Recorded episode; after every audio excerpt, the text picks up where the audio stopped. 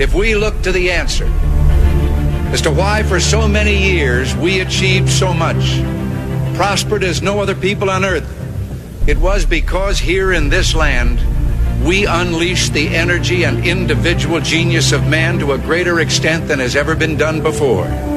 Those who say that we're in a time when there are no heroes, they just don't know where to look.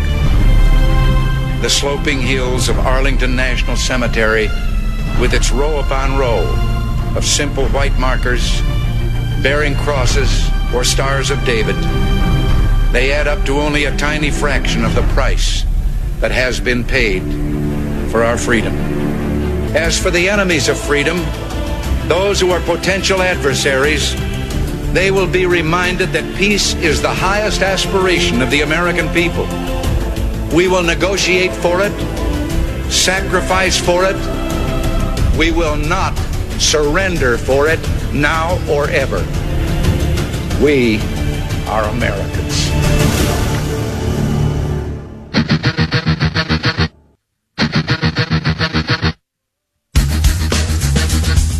This is the Bob Frantz Authority on AM 1420. The answer. Yes, indeed it is, and a good morning to you. Thanks for with us. Seven minutes after the hour of nine o'clock, and we are underway on a Wednesday. It is the first morning of the seventh month of the year of our Lord 2020. We will celebrate America's independence on Saturday. Will we celebrate it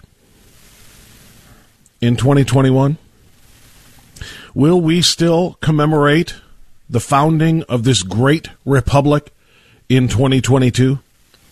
How long will it take if Democrats win the White House and the Senate and have unchecked power to wreak as much havoc on a nation that they abhor as they can possibly imagine?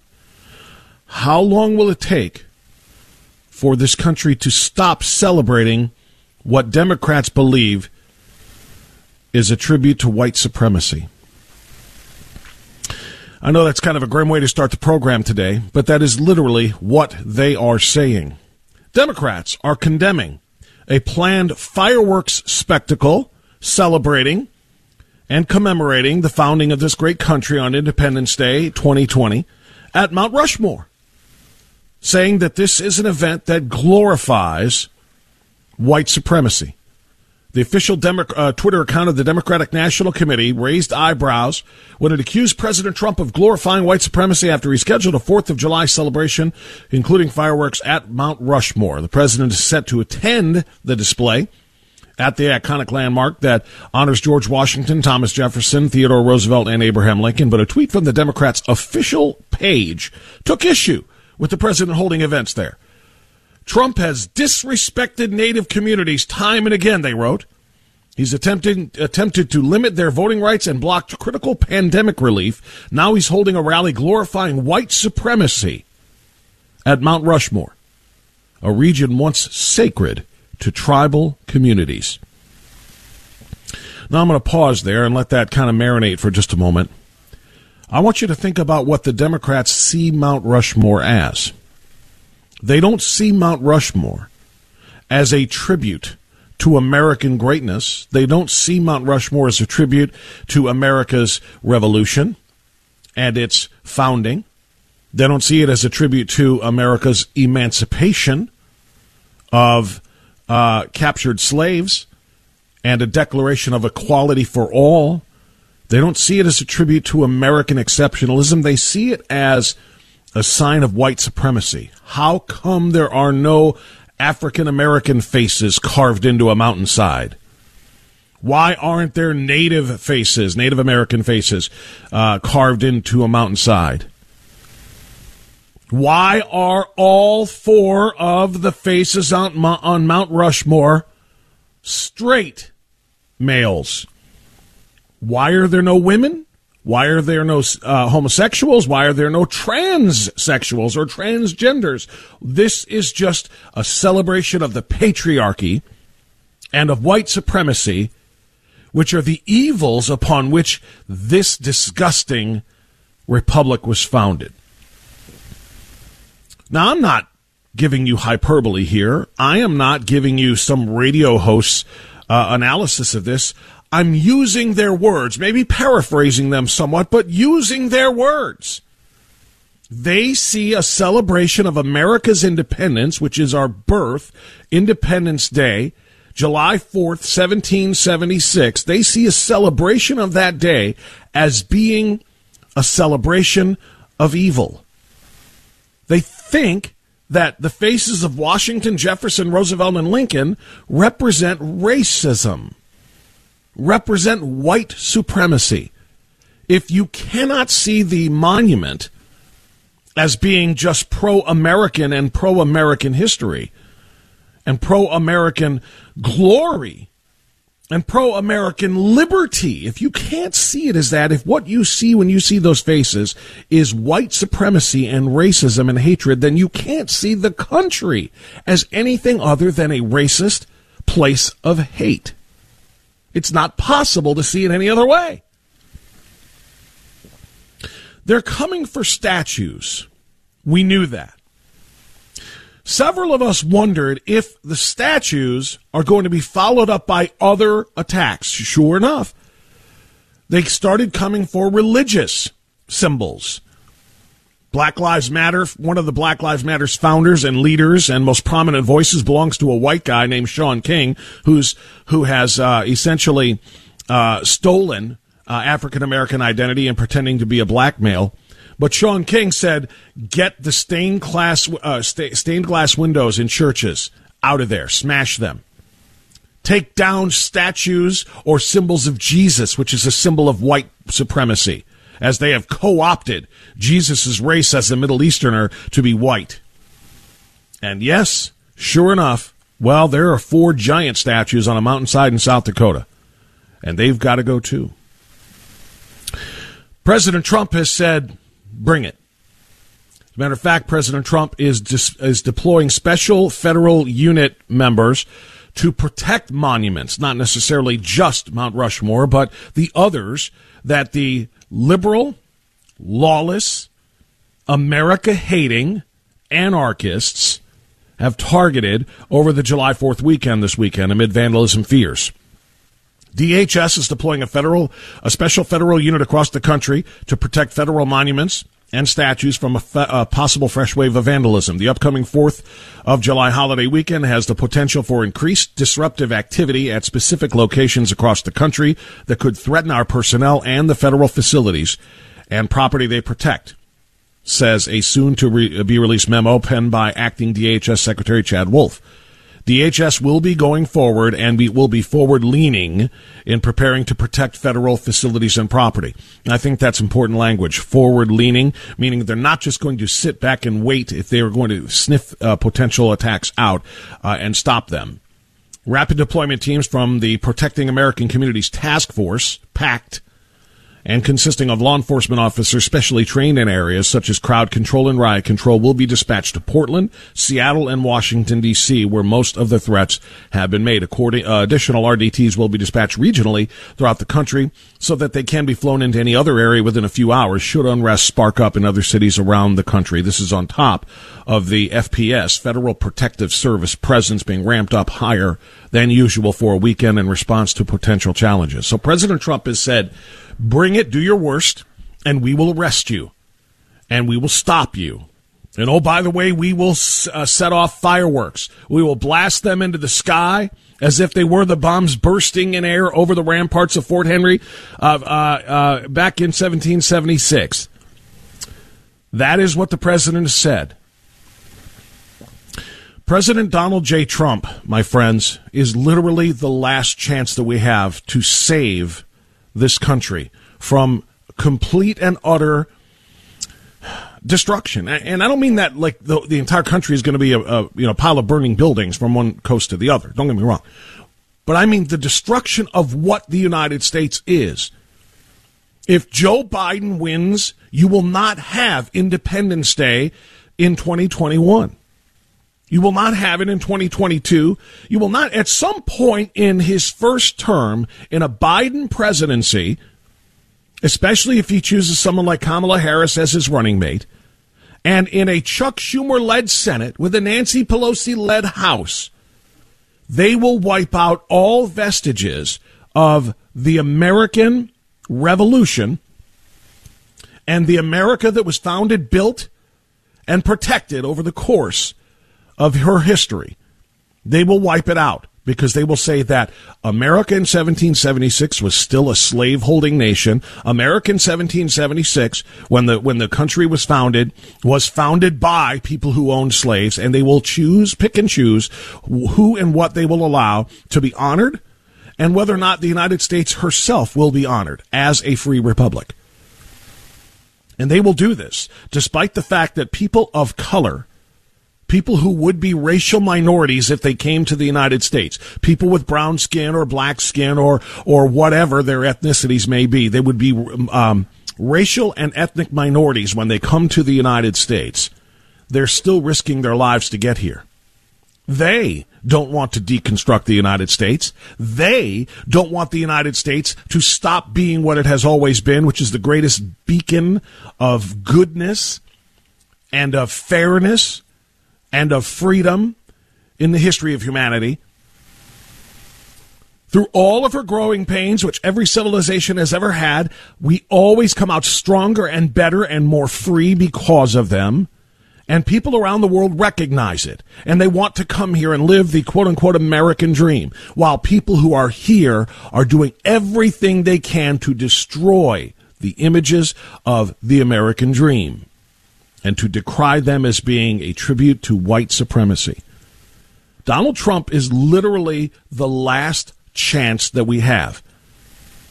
Reelecting him is the only thing that will delay what might be the inevitable but at least we can do it in the short term, delay the literal deconstruction of the United States as we know it, caving into fear, caving into uh, the the radical anarchist uh, anarchistic movements such as Black Lives Matter and, of course, uh, Antifa and the uh, Revolutionary Communist Party, Revolutionary Abolitionists, and all the rest, caving into them, allowing them to make demands and allowing them to guide policy going forward. America will never, ever, ever be what it once was if we don't stop Joe Biden and the liberal Democrats from taking over both houses of the Congress. If you'd like a small taste of what this will look like, take a look at New York City right now. New York City is run in a microcosm the same way that a Biden and all Democrat controlled Congress would run the country. Bill de Blasio is the executive, and the city council is all entirely Democrat.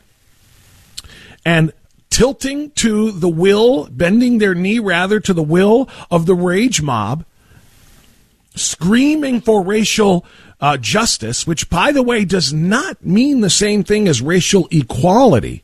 It means racial superiority as payback for what they believe to be uh, racial inequities of the past. And certainly there have been racial inequ- inequities of the past, but they think that the best way to remedy that is not equality, but to flip the script. So Bill de Blasio and the City Council of New York agreed to allow Black Lives Matter to run the city's policies. And yesterday, they uh, approved an $88.1 billion budget deal with Mayor de Blasio that slashed spending on the New York Police Department by $1.5 billion. $1.5 billion. That is going to trim the size of the police force by about 1,200 officers. In a city that is right now facing an extraordinary spike in violent crime because police officers, while the same in number, are not allowed to police. Not proactively, shootings are about double what they were at this time a year ago. And the response to that is to cut 1,200 police officers and $1.5 billion from the force. Somebody explain to me how that makes that city better. How does it make it safer for the general population, the general public? How is that city now safer? crime is spiking, and we're going to remove the crime fighters from the streets. Look at that in a microcosm. Look at New York City, which at seven, eight uh, million p- uh, people already um, is is bigger than a lot of countries around the globe. So let's look at it as it, at its own nation, as its own nation. Its leader, its president, its dictator, Bill De Blasio, uh, propped up by his liberal Democratic City Council, in charge, and their response is to let Black Lives Matter and, and Antifa drive their policy and destroy their police department. Magnify that now on a macro level to the rest of this country. Bill de Blasio, replaced by Joe Biden, the City Council of New York, replaced by a Schumer led Senate, and of course the continuing Pelosi led House, and, and, and now multiply that by a factor of, of a million, and that is what we will have across this country. All right, I've got a lot more to get into. We're going to talk to Gary Wolske and Jay McDonald of the Ohio FOP about all of this coming up at 9:35. We're going to talk to the Speaker of the House of the state of Ohio, uh, Larry Householder. He'll be on with us at 10:10 this morning, and I invite you to be here too. 216-901-0945, 888 The Bob Frantz Authority right now.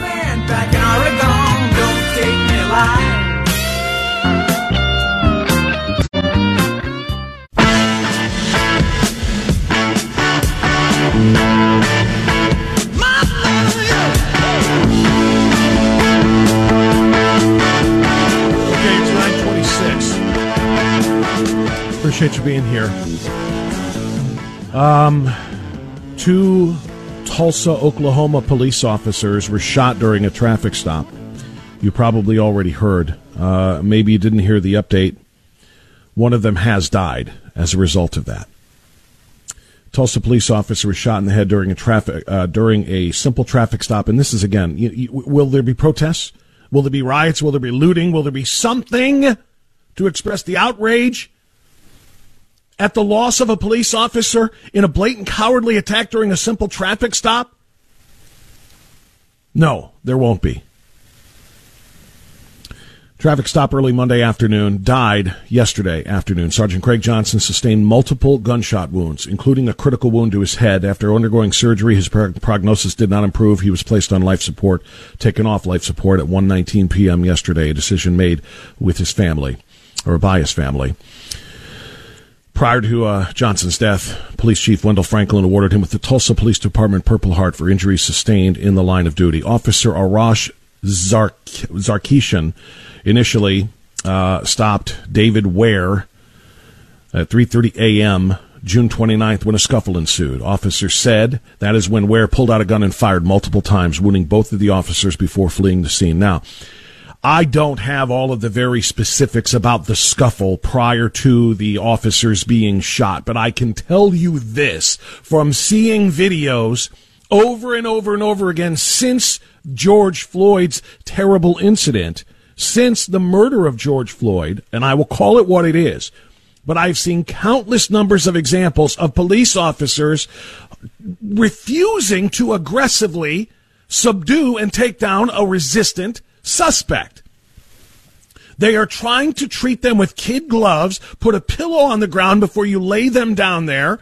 Uh, and or, or, don't even lay them down at all. Ask them politely to put their hands behind their backs, and if they don't, ask them nicer. And if they don't, ask them again even more nicely. And if they don't, and they try to fight. Don't try to actually subdue them. Just put up token resistance because you are on camera and you're going to be going to prison.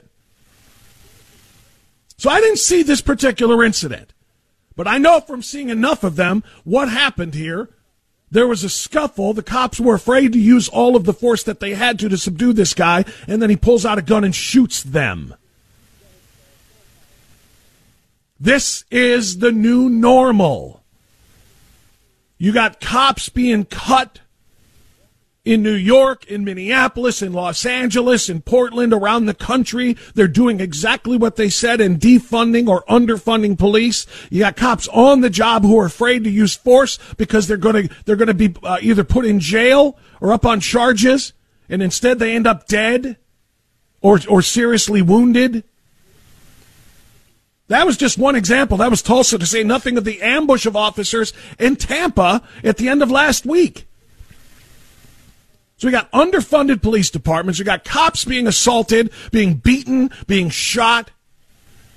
And what do we hear from the left? Not a word. Not a word.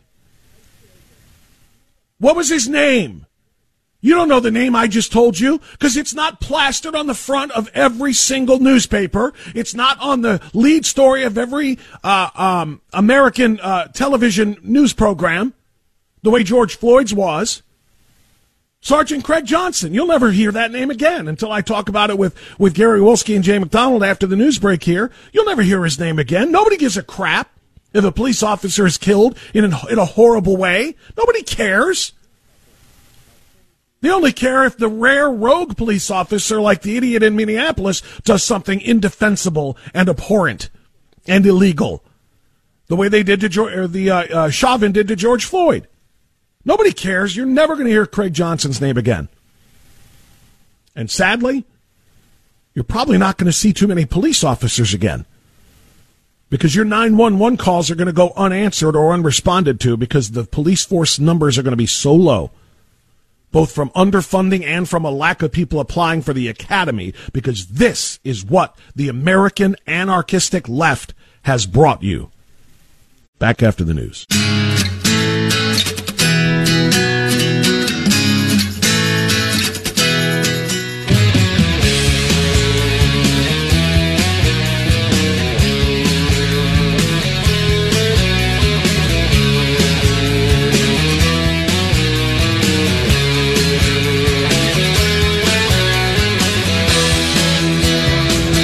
All right, 936. We continue on AM 1420, The Answer. Thank you so much for being with us. Uh, I want to bring back to the program now a couple of guys that I, uh, I like to talk to whenever we have matters of policing.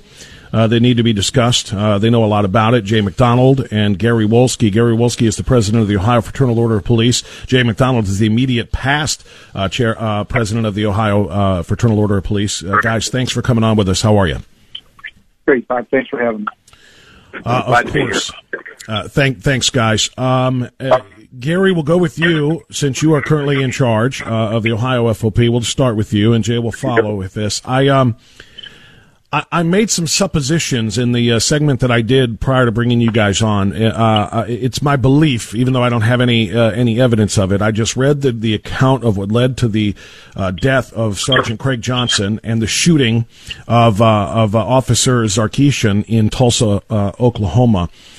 Um, they said there was a scuffle uh, prior to the individual uh, uh, who was being stopped in the traffic stop, David Ware, pulling out his gun and shooting the officers my supposition is that they they tried to restrain him, but probably did not use all of the physical strength or force or fighting techniques or control techniques that they have available to them or that they were trained with because they were afraid of being too rough and then being accused of police brutality, and it cost one of them their lives. Um, that is my guess, and that's based on a number of other police encounters with suspects that we have seen on video in the last month since George Floyd. So, Gary Wolske, um, is is this probably what you think is going on here? Cops are afraid to use force, and and it's costing them their lives. Absolutely, I agree with that assessment completely. Uh, tell me what this is going to do to to police. I mean, you know, seriously. I mean, policing in America. Look, if I'm a cop, if I'm wearing a badge right now, uh, and I see what just happened in Tulsa, among other things and other places, uh, maybe we don't even bother making that traffic stop now, right? Because it could lead, it could be a simple citation and the guy's cooperative, or it could be a case where I'm fighting for my life and afraid to fight too hard and I may get killed. So, I mean, are cops going to just sit back and let uh, and let things go? I wouldn't blame them if they did, Gary. I agree. I think that's going to, you know, that that certainly plays into it. These guys hesitate just for an instant, and, and you wind up being shot or, or unfortunately killed, and and that's what society seems to want. They don't want the police to do anything anymore, and and these guys, nobody wants to be the front page story or to be the the guy that starts the next riot and and and puts other officers and citizens at risk because of their actions. So they're going to I don't know, be soft-handed or just not not do what they need to do according to their training, and it's going to get them into situations like this. And, and hopefully that wasn't it, but you know, I, I read the same probably the same accounts that you read, and it seemed like they were trying to do everything the right way. They they tased the guy, he fought through the taser, and he got out of the car, and he, he pulled a weapon, and he shot him. you know, it, it's it, again, these folks have been empowered to do this kind of stuff because we're not taking this serious. The country has protests for for individuals that can't get killed, but like you know, we've talked previously. There's no protest. There's no marches when a when a police officer gets killed. The people that support the police don't come out and, and march down the street and shut down cities and communities when a, when a police officer gets shot. They may turn out for a funeral, which is commendable, and we certainly appreciate that. But there's no outcry. Right. There's no outcry to change the behaviors in the community that led to the dead officer, which is what they do whenever a police officer acts inappropriately in a horrible way that Derek Chauvin did in Minneapolis. There's not an outcry to change that behavior. Um, Jay McDonald, uh, same question to you. Um, when because you know again this is, this one resulted in shooting. Um, uh, there was another one that I saw just literally a couple of days ago, and I can't recall the location, but an officer was trying so gently to put two, su- there were two suspects actually. One had been cuffed. He was in the process of trying to gently cuff the second one when, um, uh, he, the guy decided, I don't want to be arrested. And so he turned around before he could get the second handcuff on and punched the officer in the face, proceeded to, to beat him into a bloody pulp essentially while he lay on the ground and everybody else stood around and videotaped it, uh, because he was afraid afraid to use physical force to restrain this guy, uh, Jay McDonald. What do you say? Well, anytime a law enforcement officer uh, doesn't follow his training and doesn't follow his instincts, he places himself in danger. And, and Gary and I are happen to be very close to uh, the leader of the Tulsa FOP, who uh, who tells me specifically that uh, officers in Tulsa are afraid to act because they don't know that they'll receive the backing of their of uh, of the elected leaders in that community because of past events, and because of that, um, you know that that very well may have led to the death of one of their own, and and it is a scary time to be a police officer because uh, officers um, don't know the rules, and whenever they don't know the rules, that their reaction is to do nothing, and that will only lead to more crime and uh, to more danger for the citizens. It's a, it's a terrible circle that that we're in. It it goes beyond just affecting arrests, guys. Uh, we're talking to Gary Wolske, the president of the Ohio FOP, Jay McDonald, the immediate past president of the Ohio FOP. Gary, it's not just in arrests um, that they have to be obviously very careful, but need to be uh, as aggressive as they can to avoid getting shot or beaten. Um, but even in in um, protest situations, and I'm speaking specifically of what happened in Detroit. You probably saw this. More protesters, demonstrators, I call them rioters, I call them anarchists, um, surrounded a, a, a, police cruiser. It was actually an SUV, surrounded it and started banging on it the way they do so many civilians' vehicles. And the officer who was behind the wheel uh, said, not going to allow myself to be dragged out of here and beaten by this mob, drove through it, knocked several people down in the process. Nobody was killed. But now protesters are demanding that the officer be fired and the chief of police, uh, James Craig in Detroit, be uh, uh, be, uh, be, be replaced or to resign. So officers, again, they're just supposed to accept assaults and threats to their persons and their and their vehicles, right? Bob, it's open season on police officers, and you're seeing that with supposed elected leaders that are there to protect people too with with these defund the police things. Uh, New York taking a billion dollars out of their police budget.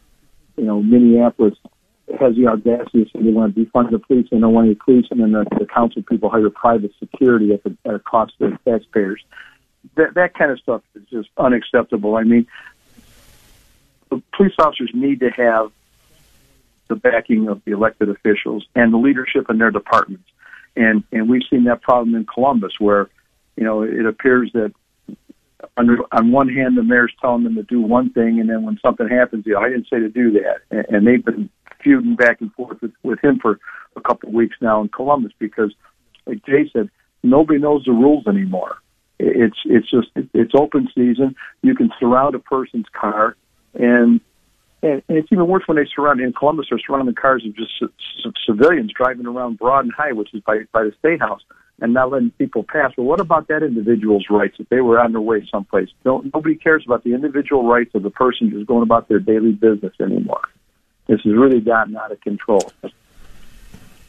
Let's uh, let's go further on what you just said about the defunding. You mentioned Minneapolis, and that, by the way, the council members who voted to defund police and to essentially erase their existence are indeed hiring pseudo police, uh, armed, badged security guards um, who are guarding them and protecting them at around sixty. Last time I saw was around sixty, seventy thousand uh, dollars of expense to the taxpayers. The hypocrisy there is just beyond anything that I can describe. But Jay, um, specifically to $1.5 billion being cut from the New York City Police Department budget. It's going to cost around 1,200 officers their jobs, or 1,200 uh, that would be coming in who will not be brought in now.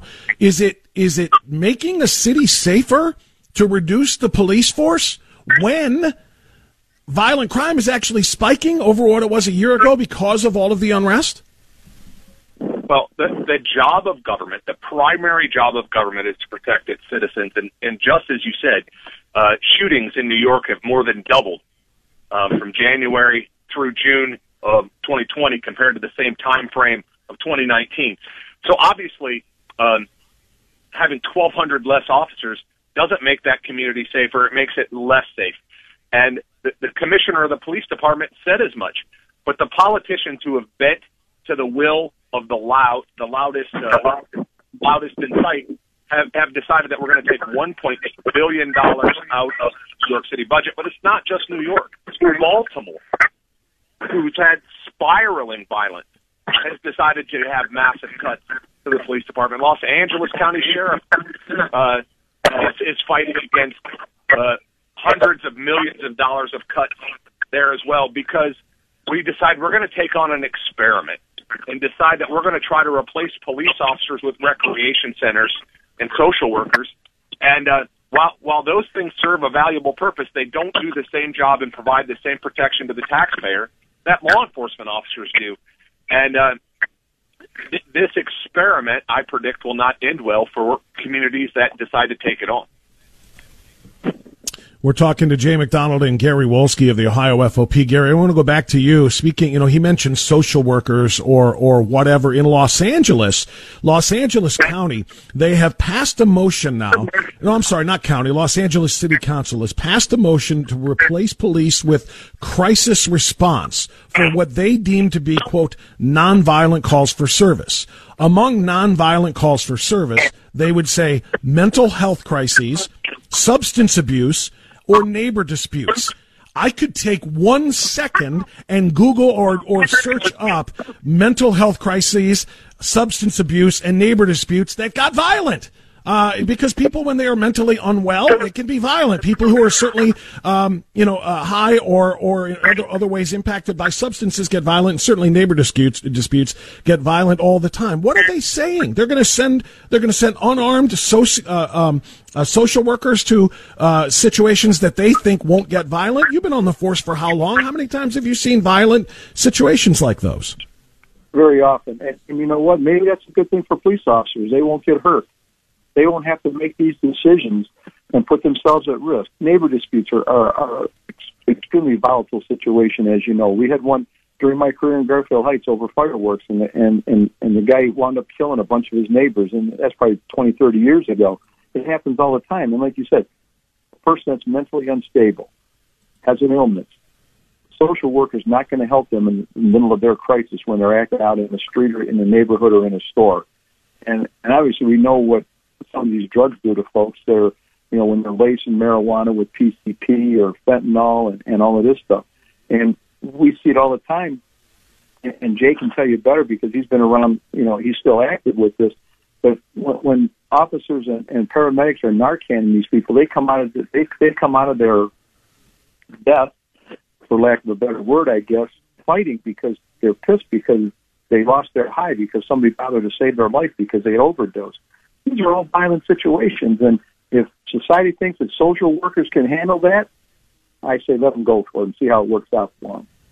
Well, you know, uh, you know, Jay McDonald. I would imagine the first time a social worker is shot in a, uh, who uh, responds to a neighbor dispute, so that he, that that person can mediate the the discussion between the neighbors, or shot by somebody who's drunk or or stoned or whatever, and maybe you know maybe in that uh, very unstable state of mind or anything else that they're calling potentially nonviolent. What's going to happen when a social worker is shot or the neighbors shoot one another and the police never showed up to try to stop the situation? Will they get the uh, will they get the hint then? Well, I, I think it'll get dumped right back in the lap of law enforcement, um, which is how we got involved in these things to begin with. Social workers don't work 24/7. They don't work on weekends or Christmas morning uh, like law enforcement, and that's why we respond. But he- here's what's really going to happen. This isn't going to go to just social workers. Just send a social worker and a law enforcement officer, and now we'll have to watch out for them and ourselves. It'll just make things even uh, more uh, more tricky for cops. Uh, I, I'd like to see the, the social workers get sent to a guy high on meth punching himself in the face who's six foot three, 250 pounds, and you have to go in and get him under control so he can get the help he needs. Um, who do they think responds to the inside of mental health wards of hospitals when it gets out of control? It's the police.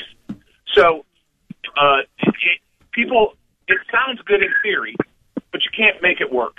And and the people who like to say it like the slogan, but but they have never once considered all of the options or all of the ramifications for for making such a drastic change in the way that our community works.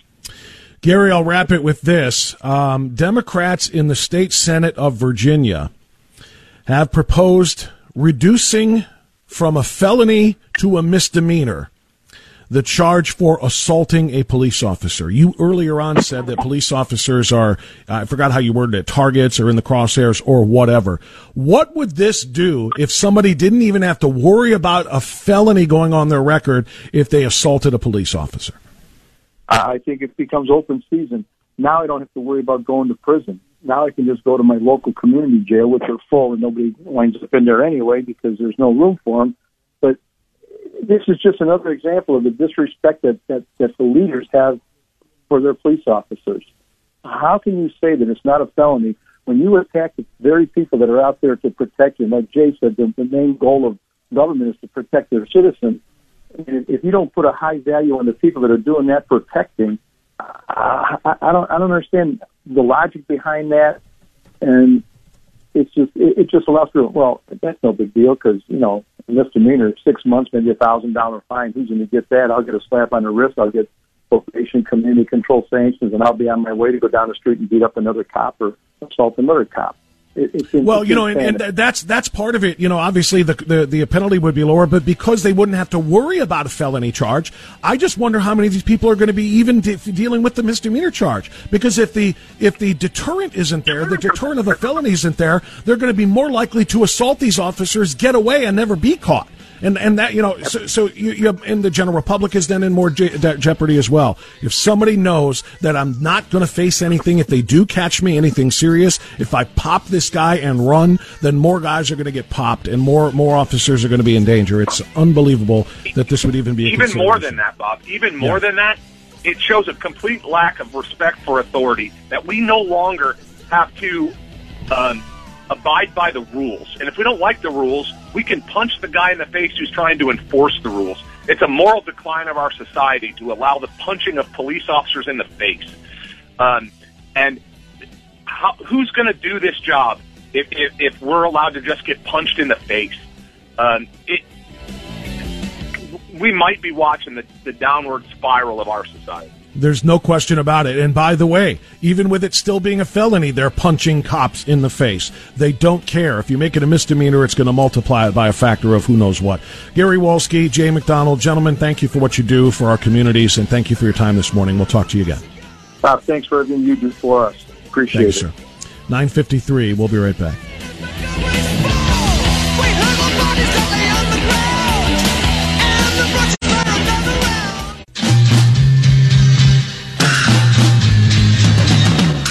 I'm uh, I'm not joking when I say what I said to Gary and to uh, to Jay, and I know they weren't either. We're we're nearing the end. You understand that?